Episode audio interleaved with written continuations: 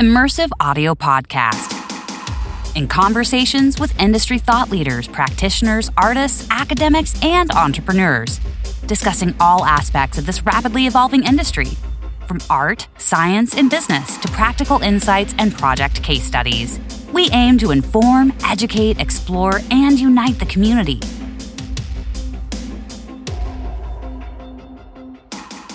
This episode is sponsored by Innovate Audio. Innovate Audio offers a range of software based spatial audio processing tools. Their latest product, PanLab Console, is a Mac OS application that adds 3D spatial audio rendering capabilities to live audio mixing consoles, including popular models from Yamaha, Midas, and Behringer. This means you can achieve an object based audio workflow utilizing the hardware you already own.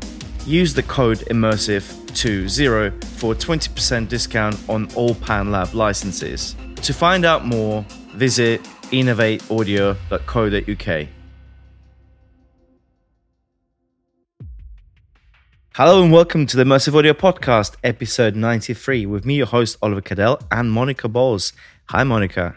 Hello, Oliver. How are you doing today? I'm doing good. How about yourself? I'm not too bad. Uh, very busy month, lots going on. We'll save all that for another time. Well, let's look at a couple of news items and for a good measure. And um, I believe you have a, a new plugin to talk about, Monica. Yeah. So if people remember, we had Kasson Crooker on previously. Um, he works at THX and was talking a bit about his spatial creator plugin that he was working on creating. And it is now available to the public. So it pretty much allows you to create virtual spaces um, to give you kind of different experiences of like where you're listening to uh, your content in. And you can you know create different motion effects and things like that. Yeah it's uh, you know again he talked a lot about it. If you would like to revisit that episode it's episode 72 um, and you can learn more about what the development behind that plugin was like so I think they have a 30 day free demo for people to try it out and see how it works for them. Perfect. Thanks, Monica. Um, I want to talk about collaboration between Meta and Ray-Bans. The reason why it didn't receive as much coverage in kind of an our circle because it's a device that isn't for professional use. Although some people might argue, especially people who create content for social media, YouTube, and I kind of wanted to unpack that a little bit. So obviously, it's just a really smart pair of glasses. Everybody have seen Ray-Ban glasses. It has cameras in it. You can record content from first person's perspective. Um, you can instantly upload it onto your social media channels. It also has uh, multiple microphones capture audio and he claims that he has directional audio for the end user which is nice because if there is any content that was made with this device then can be uh, played back and the, the people who follow that person on social media will subsequently will be able to appreciate spatial audio through their mobile device or something like that. I don't think there is any strong focus on this being for professional content creators. Although, like I said, I should be careful how I phrase it because, you know, there are loads of people who uh, do make a living from this style of content. So, what's your take on it? Do you think that it's just a funky device that fun to use and maybe there'll be occasional influencer who take advantage of that to spice up the content or do you think there's more to it and like bose maybe there's a future for more sophisticated content production options that obviously needs to be supported with additional uh, platform integration and functionality in the end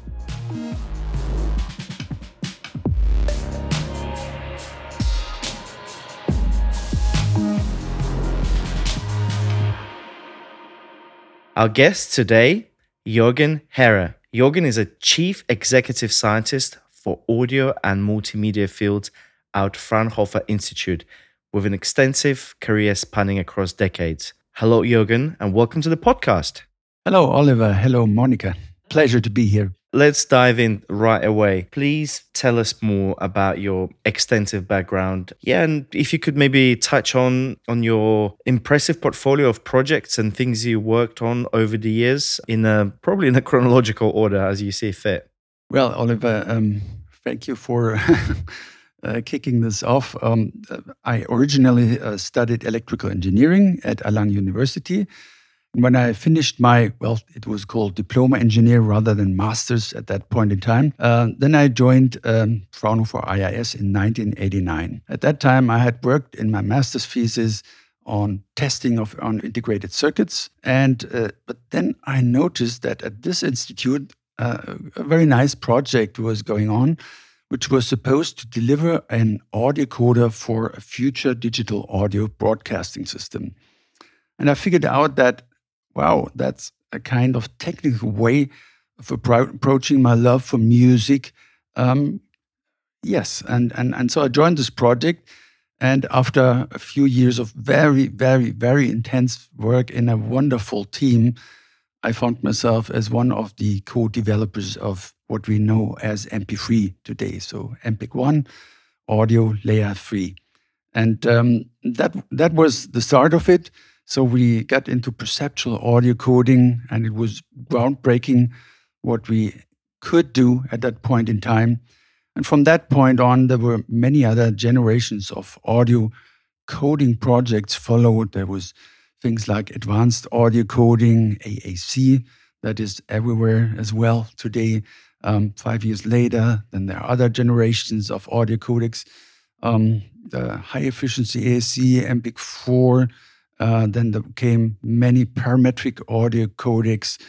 Um, then came, uh, they were all starting with stereo, but then there came multi channel, parametric multi channel, unified speech and audio coding, MPEG H. And well, now we're currently at MPEG I immersive audio. And uh, so that's been a long journey, and it, it was a pretty fascinating journey because um, over time I really uh, learned about hey, what is it about? How can you get the signal small?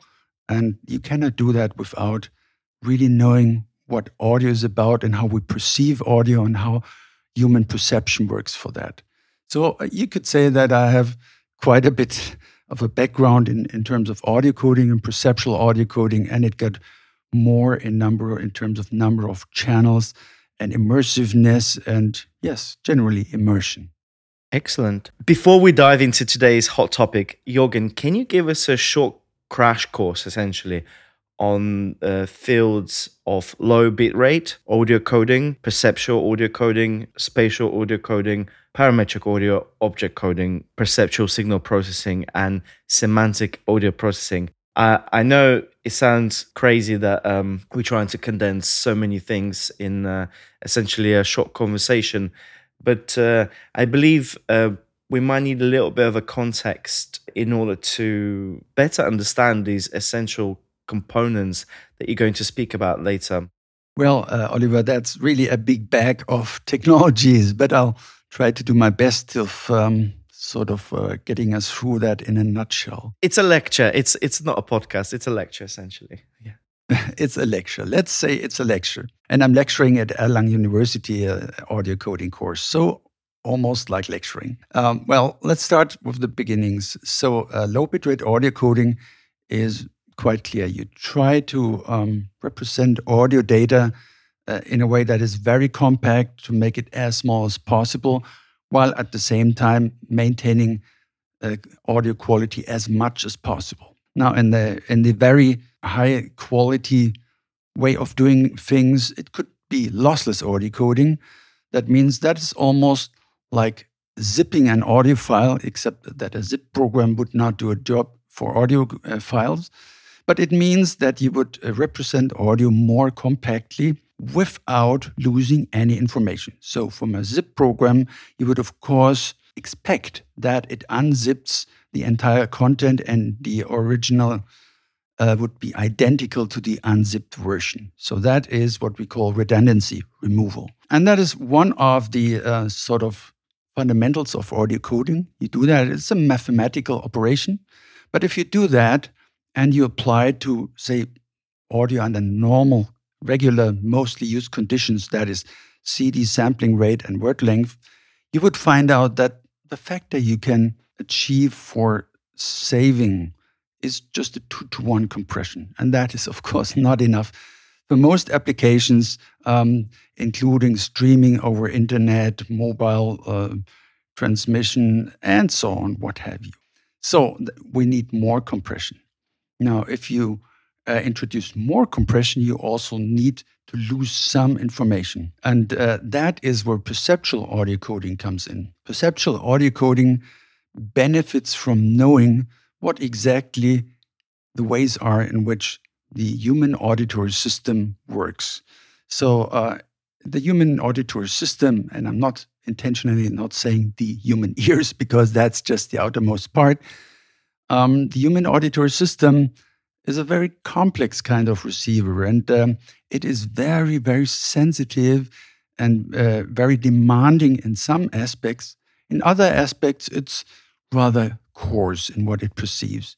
And so the key for perceptual audio coding is to know at what point in time and frequency um, the auditory system is how sensitive. And using uh, that, exploiting that, you can make sure that the error that you have to make when you turn down bitrate is rendered inaudible. So um, people talk about masking thresholds. People talk about masking over time and over frequency. And there's also a spatial dimension to masking. Masking is something that um, sounds a bit uh, like black magic, but in fact, everyone knows it from daily life. If you say, that's my favorite example, I'm always citing in the lecture. If you walk around a, a road on the on the countryside, you can hear the birds chirping. They are not chirping very loud, but you can hear them, and that's great.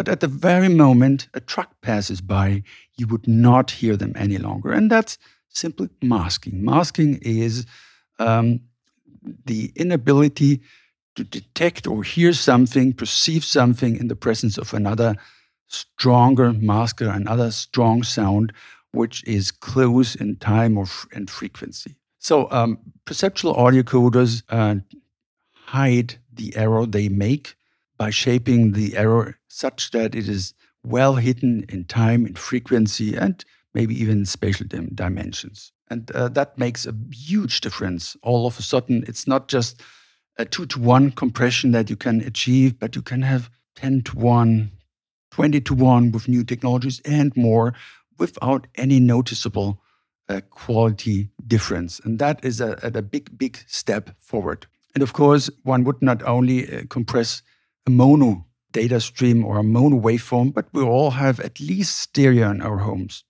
So when you start um, compressing stereo, you'll soon notice that yes, there are dependencies between what you have in between the left channel and the right channel, uh, and you can exploit them like redundancy.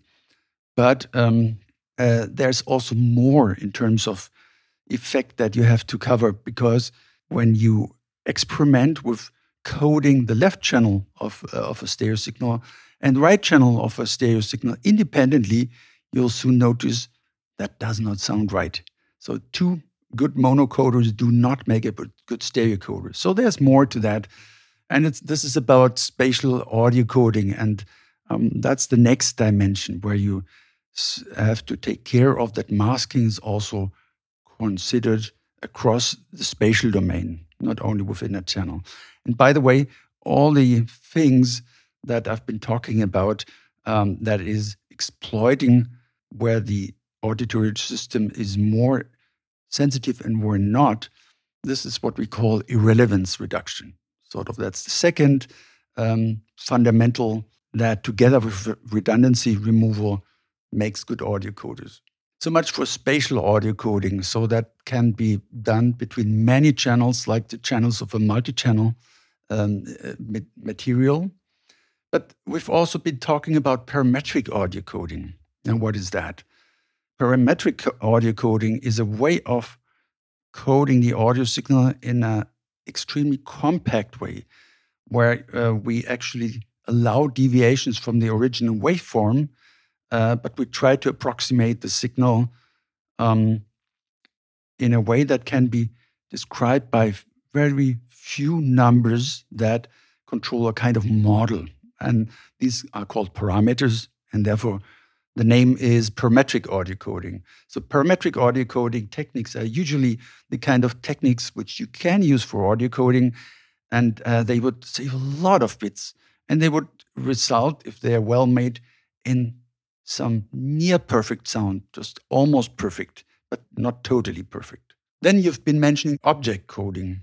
That is another very interesting development of the recent years. So, usually we are used to having music signals delivered in channels left channel, right channel of a stereo signal, or the left, center, right, left surround, right surround, and maybe an LFE channel for simple multi channel. Um, but in reality, what we're doing to get there is that in a studio, we're having many single input tracks. Um, we position them independently in a mixing desk you are down mixing them into this stereo image, which we are all distributing then on, by streaming or on CD. And uh, so uh, the individual instruments, the voice, and and and all these kinds of um, raw sources, they are already rendered and, and flattened out in this total mix. Now, object coding um, goes stops there and says, wait a second, um, it is much nicer to deliver these single objects and the single sound components from um, the, the producer to the user, and the user can then uh, actually decode each single one of them and can have, of course, the full mix as we are used to it, but we can also sort of then reposition sources spatially. We can then interact with the sources. So we can make the guitar louder, the voice uh, mute. So if we want to sing along for karaoke reasons and things like that. So there's a lot of interactive things that we can do with audio. And that all is provided by object based audio, where we're able to transmit all the individual sound components together with a description of how they can be put together into an overall audio scene or audio mix. You've been also hinting about perceptual signal processing. I would say that is just signal processing that is aware of perception. So, in other words, I can do many things um, as, as a DSP engineer or algorithm developer that alter the signal in certain ways. Um, but usually, I would be surprised how that sounds if I would not know what kind of cues or what kind of aspects are important for the human auditory system.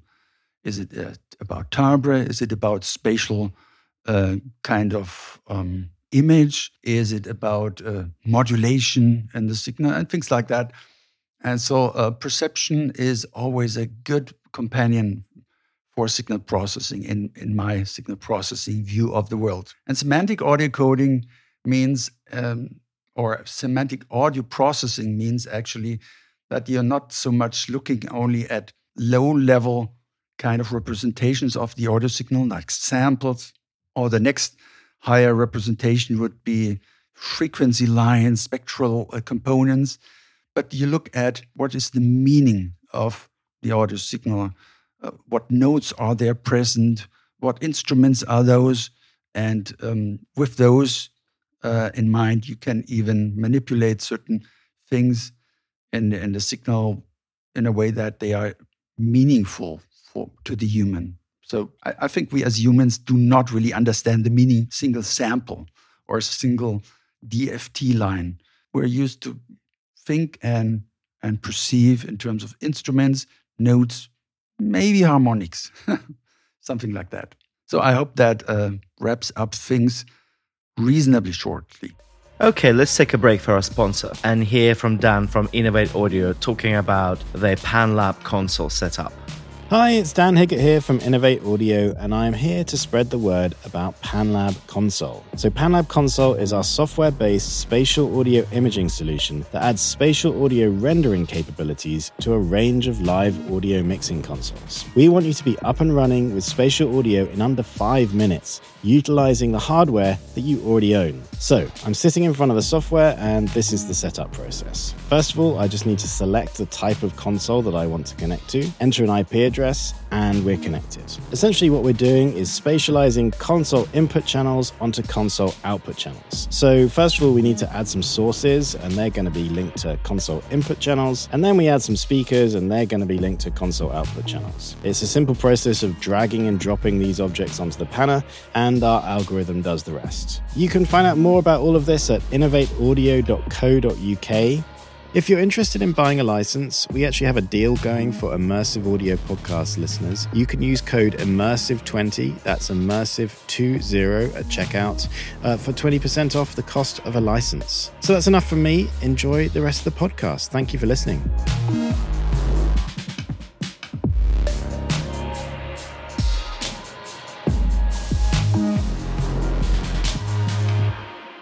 We'll move into our hot topic for today, which is uh, MPEG I. So, Jürgen, would you please start by giving us a full overview and also, just for context, how does it relate to the larger family of MPEG codecs, specifically MPEG H? Thank you, Monica. Um, I think I'm starting from, from the back end.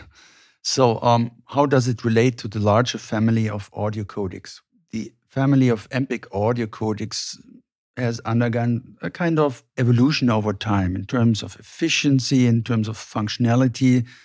And so, for instance, um, I was mentioning MP3, that is one of the first generation of audio codecs. Um, then we had AAC five years later, next generation, then there were high efficiency AAC and so on. At some point, we had unified speech and audio coding, which was designed as a very, very, very efficient audio codec, um, probably still one of the most efficient audio codecs you can think of. That was in 2012.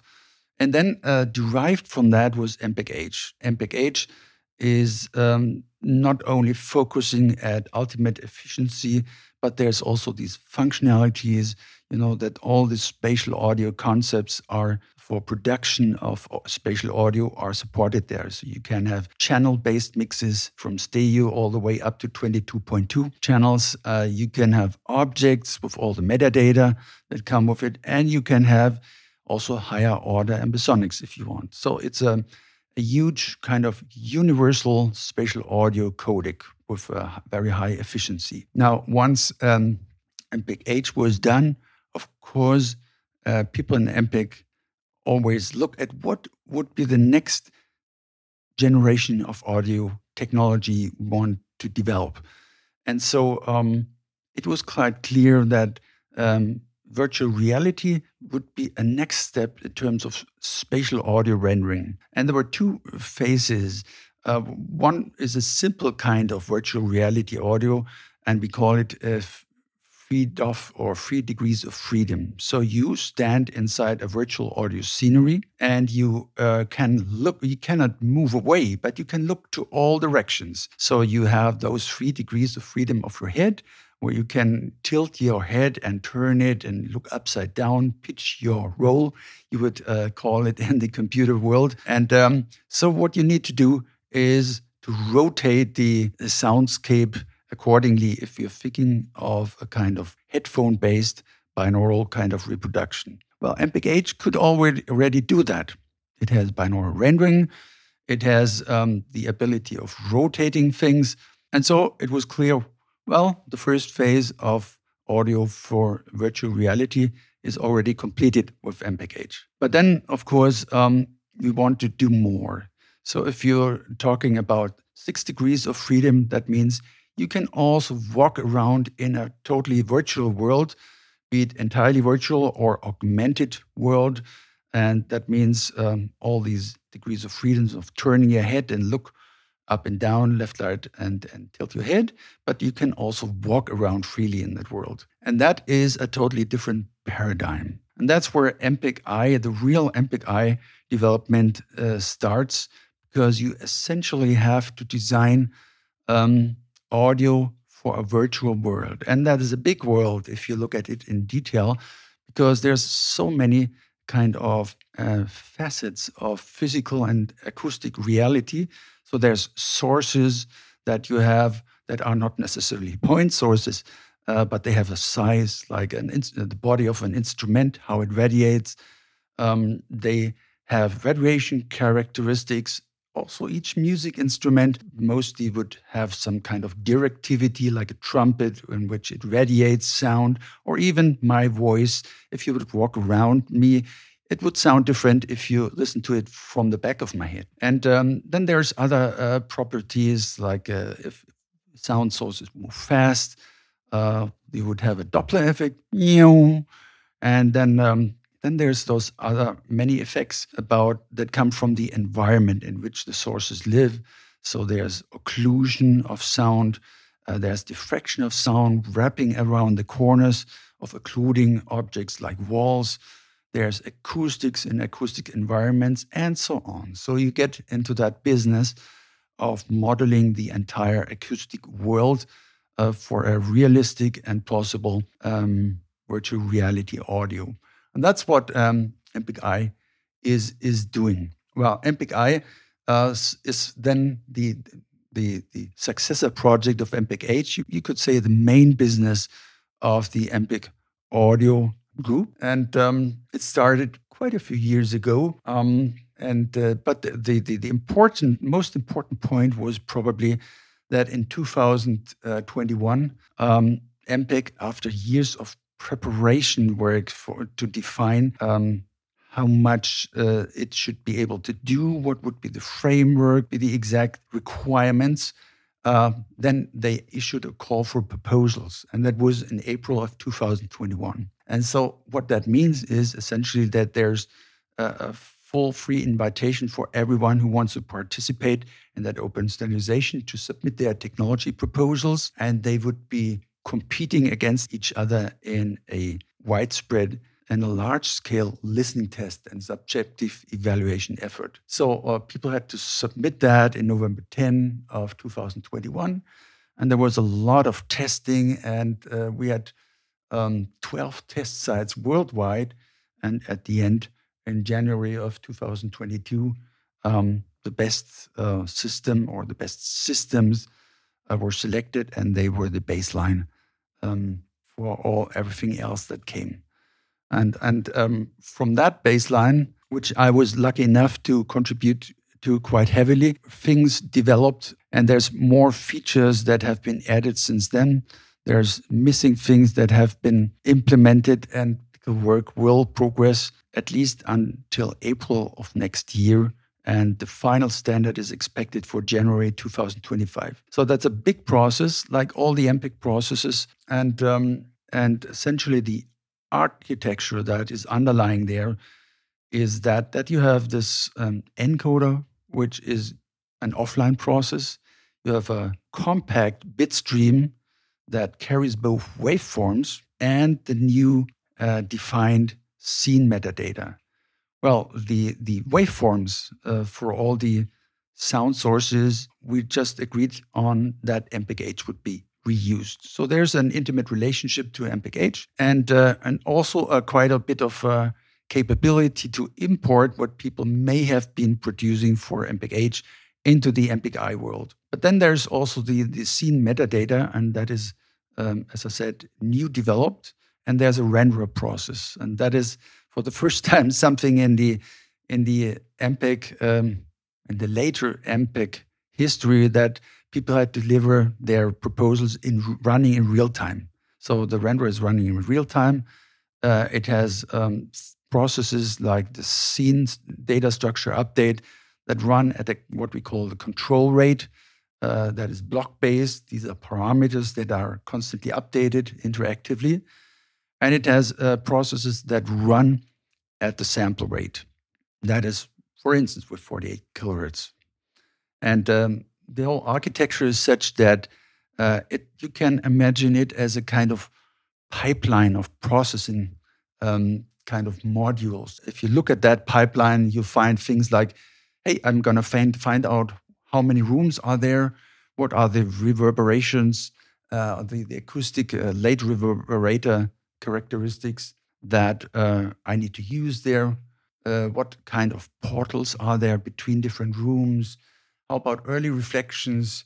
How about diffraction, occlusion, um, uh, and sources with extent, uh, sources with directivity?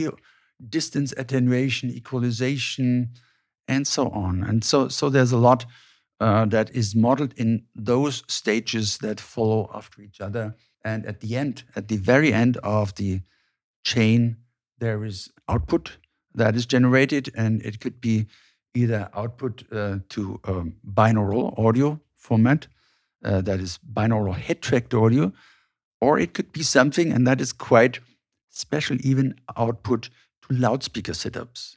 So you can actually, with that kind of standard, um, for instance, you could walk around in uh, your living room, have AR glasses on, like the HoloLens, and you could have virtual mu musicians uh, positioned in some of the chairs at your living room and use your um, home multi-channel setup to to have that. So there's no headphones required, and that's a quite uh, nice perspective. Would you mind diving a little bit more into how you're solving the acoustics um, elements? Is that just a metadata file with all of those numbers, or is there some that you're kind of like encoding based on whatever program people are using? How are those uh, acoustics being generated? Well, um, there's a part of it which is, of course, can be pre-computed in the encoder. So, for instance, you can figure out what is the RT60 uh, for for the room in different frequency bands. You can um, transmit that as parameters. But there's also many different components uh, which have to be calculated in real time. So, for instance, you are in a kind of room, there's a source in a certain position, there are walls and obstacles and occluders with certain uh, materials and um, acoustic properties between you and, and the source, and you walk around it.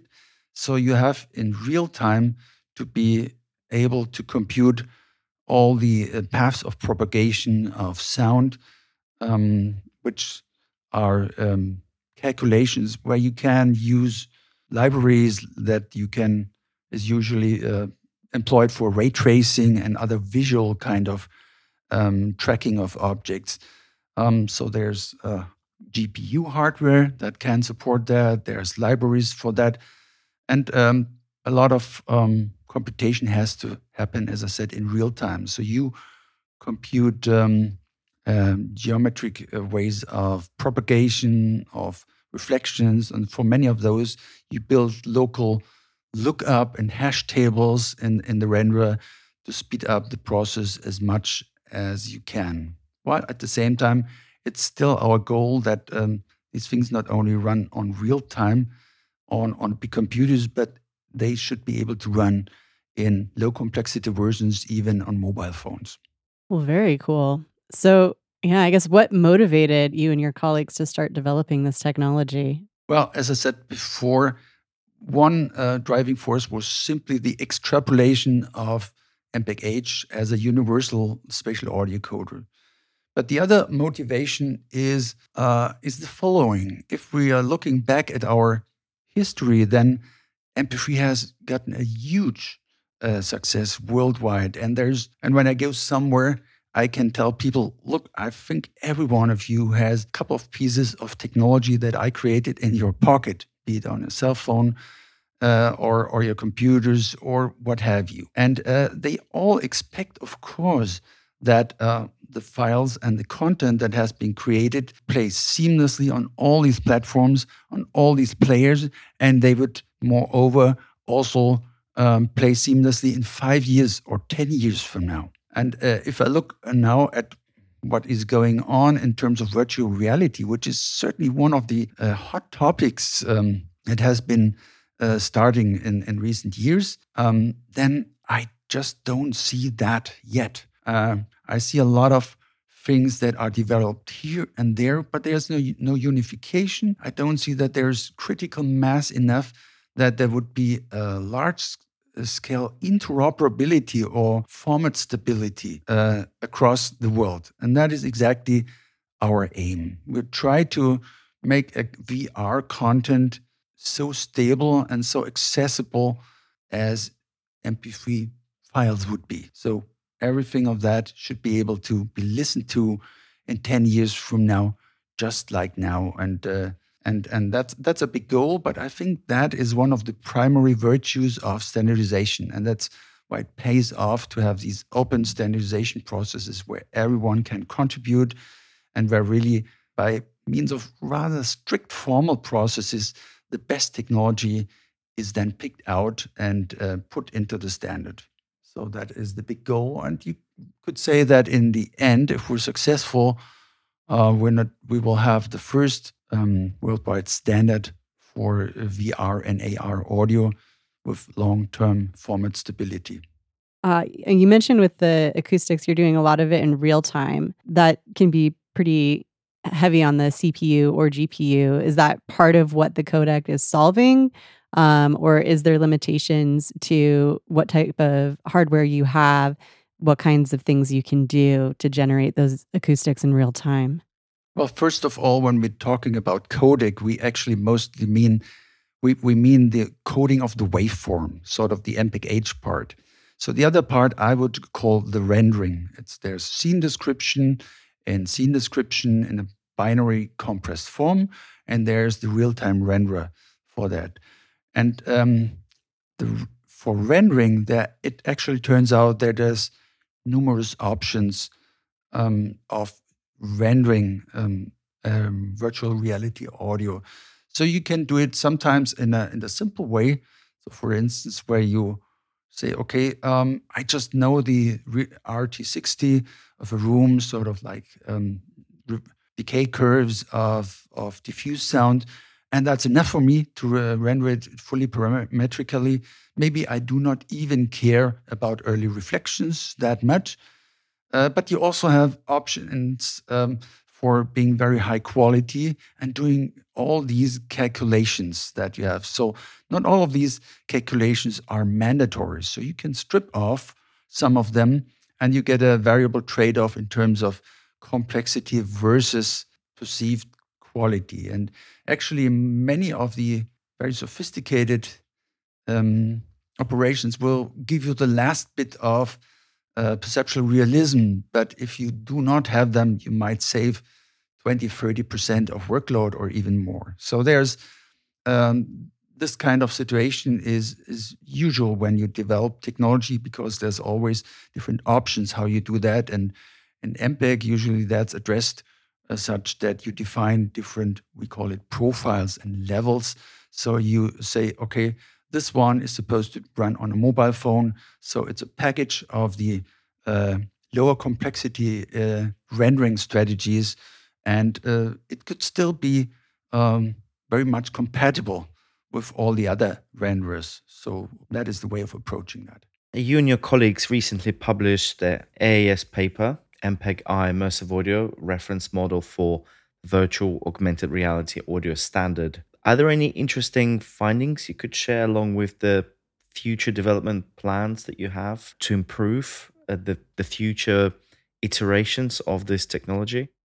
Well, um, there's always chances um, to improve um, an existing technology, and an MPEG-I is not even existing. It's just about to be born, so to speak. So it's in its breeding phase as I said, although um, we've already reached a quite uh, high level of, of learning curve, um, but there's always things to be improved.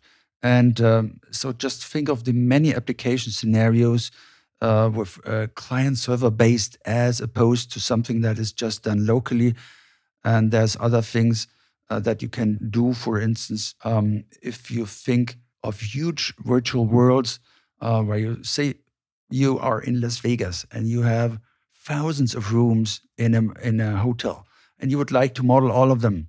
So that's a huge a bunch of data. And depending on where you are, you would usually want to load only that the part of the data um, that is relevant to where you are now. So there's dynamic loading and unloading and partitioning kind of strategies. So all of that is something that could and should be added I'm not um, totally clear how much of that um, will end up in this version of the standard. But then again, uh, MPEG standards frequently or sometimes have decided to upgrade to phase two of development, and most of them would then uh, piggyback on top of what is there and have some degree of um, compatibility. But that's up to uh, to MPEG to decide, and uh, it's not decided yet. With so much experience and expertise in our field, uh, I'd love to ask your thoughts on what do you think is the immediate and perhaps more distant future of spatial audio look like? Well, um, initially, uh, when we thought about uh, spatial audio, for instance, at Fraunhofer, we, we saw uh, that there's uh, loudspeaker setups that were small and they're getting larger and even larger.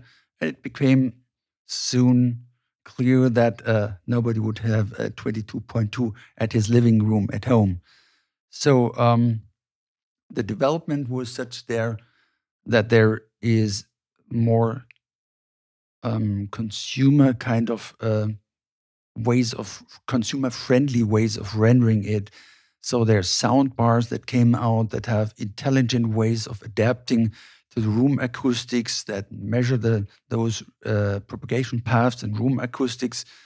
There's head tracked audio, binaural audio, and things like that. I think um, this is probably the route where things will have most push in terms of um, technology further development and deployment. But that's just my personal thinking, and um, certainly it's a nice feeling if you would uh, say walk through the streets and have some kind of uh, acoustically transparent um, headphone, and so you get augmented realities audio, so to speak, and um, that could be something that I would see as some of the facets where spatial audio could go.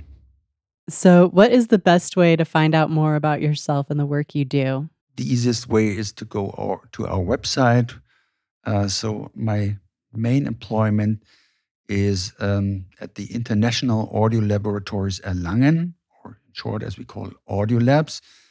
That is a joint institution of the Fraunhofer Institute for Integrated Circuits, IIS, and the Friedrich Alexander Universität Erlangen, called FAU, uh, where I'm a professor. So, so the website is audiolabs-erlangen.de. So there you, you find quite a bit of um, yeah, background about the audio labs and all our topics.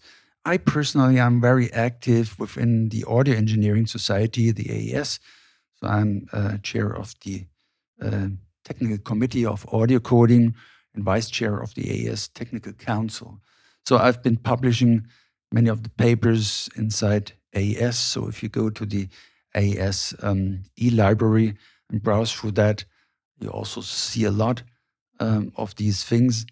And there's also um, on the website of the Audio coding committee, there's a pointer to a very nice audio coding artifacts tutorial. We put a lot of effort within the TC to, to create a tutorial that allows you to learn about those different types of artifacts that could happen uh, at low bit rates with audio coders. And you learn about the nature, you learn about how they sound, and um, yeah, you can train your ears. So that's a very, very useful resource to the audio community for learning about these artifacts, uh, for getting uh, explanation of their theoretical background, uh, for having audio examples. There's uh, quite nice analysis of these uh, types of artifacts with spectrograms that can be toggled interactively. So it's quite nice work, and I really like to um, bring that message out into the audio community because I feel it's just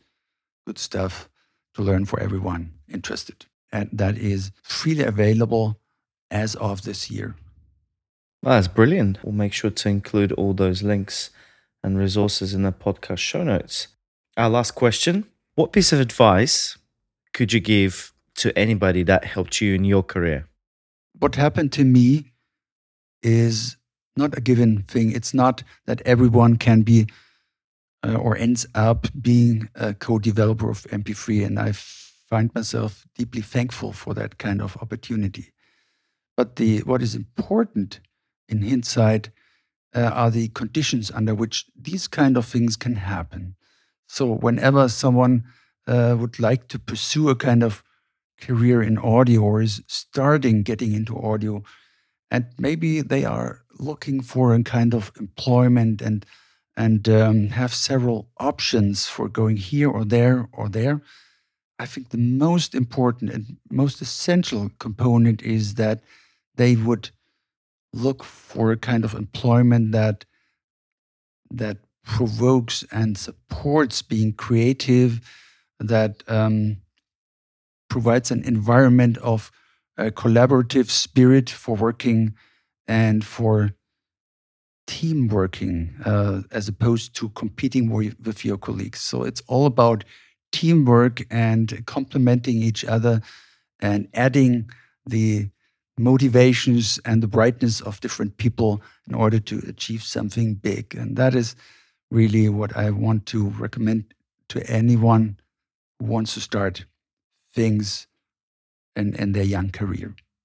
That's awesome. Very profound and very appropriate for a last episode of 2023. Jürgen, it's been an absolute pleasure. Thank you so much for talking to us today.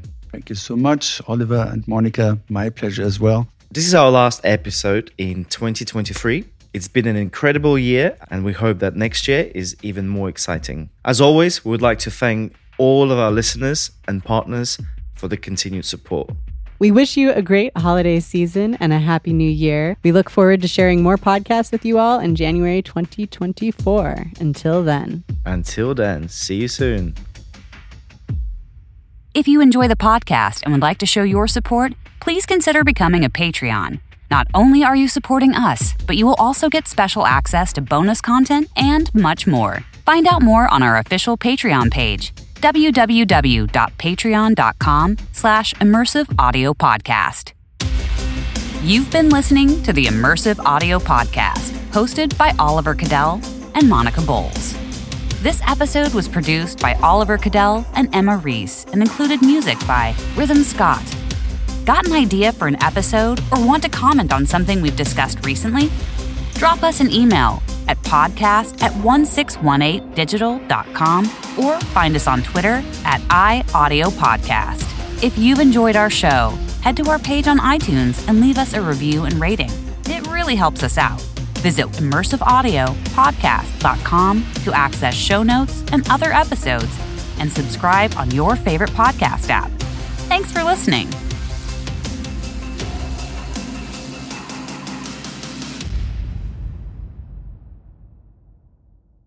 Looking for more audio related podcasts to listen to? We're part of the Audio Podcast Alliance, featuring a hand picked selection of the very best podcasts about sound. Be sure to hear the latest episodes from our friends in the community at audiopodcast.org.